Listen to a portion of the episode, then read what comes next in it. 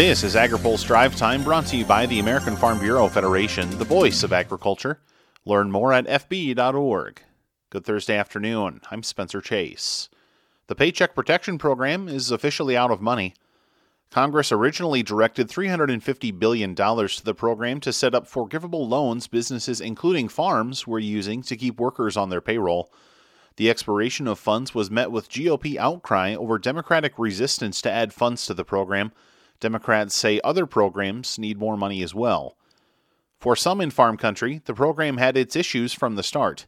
National Farmers Union President Rob Larew says a lack of clarity in some areas kept some farms from participating. We're only just this morning hearing a clarification on whether or not uh, a farmer could use a Schedule F um, in the filings. Um, that was apparently uh, clarified, but only this morning now that the funds are gone. But some farm credit officials say the program has been vital to producers, Midwest dairy farms in particular. AgriPulse's Phil Brasher has more in his story on agripulse.com. A reversal from the Food and Drug Administration has the biofuel sector scratching its head. AgriPulse's Ben Nuelle has more. A reversal by the Food and Drug Administration could block nearly two dozen ethanol plants from producing alcohol for the hand sanitizer market. On Wednesday, FDA updated guidance saying fuel or technical grade ethanol should only be used if it meets the United States Pharmacopoeia or Food Chemicals Codex grade requirements.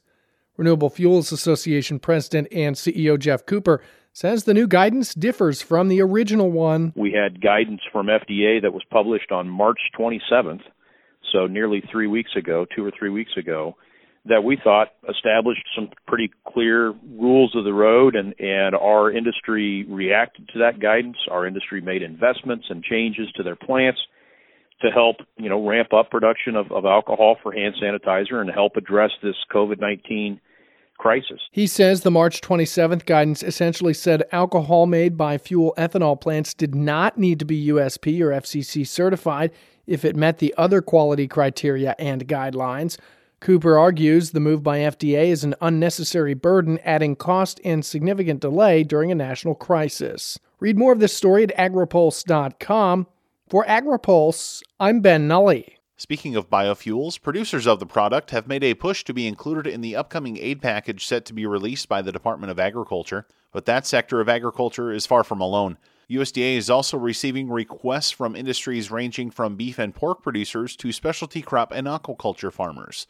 Growth Energy CEO Emily Skor says their conversation with USDA is ongoing. You know, it's hard to say. I mean, we've had conversations with USDA um, ourselves as, as an industry, um, making making sure that they understand what we're going through. And so, most important with it and what we're communicating to them is really the conversation that we're having today. Look at the the numbers; they're staggering, and the amount of impact and spillover effect that has on rural communities.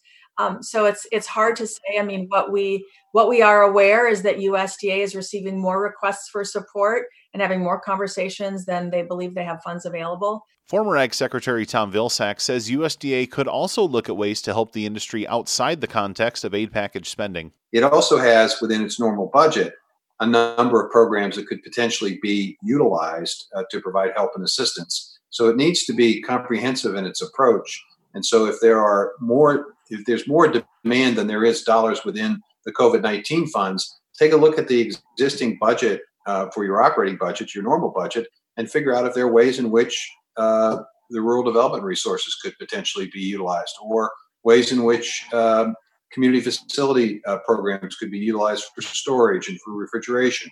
Skor says regardless of what is or isn't in the aid package for ethanol, conversations will continue on Capitol Hill to make sure everyone who needs support receives it.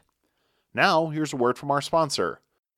The American Farm Bureau is closely monitoring food supply issues as we work together to protect our families, friends, and communities from the coronavirus. We are urging the administration to safely revise new restrictions on the entry of skilled laborers into our country. Farm Bureau is committed to protecting our food supply and supporting our members. Learn more at fb.org. That's all for today's drive time. For more agriculture, trade, environment, and regulatory news, visit agripulse.com. Reporting in Washington, I'm Spencer Chase.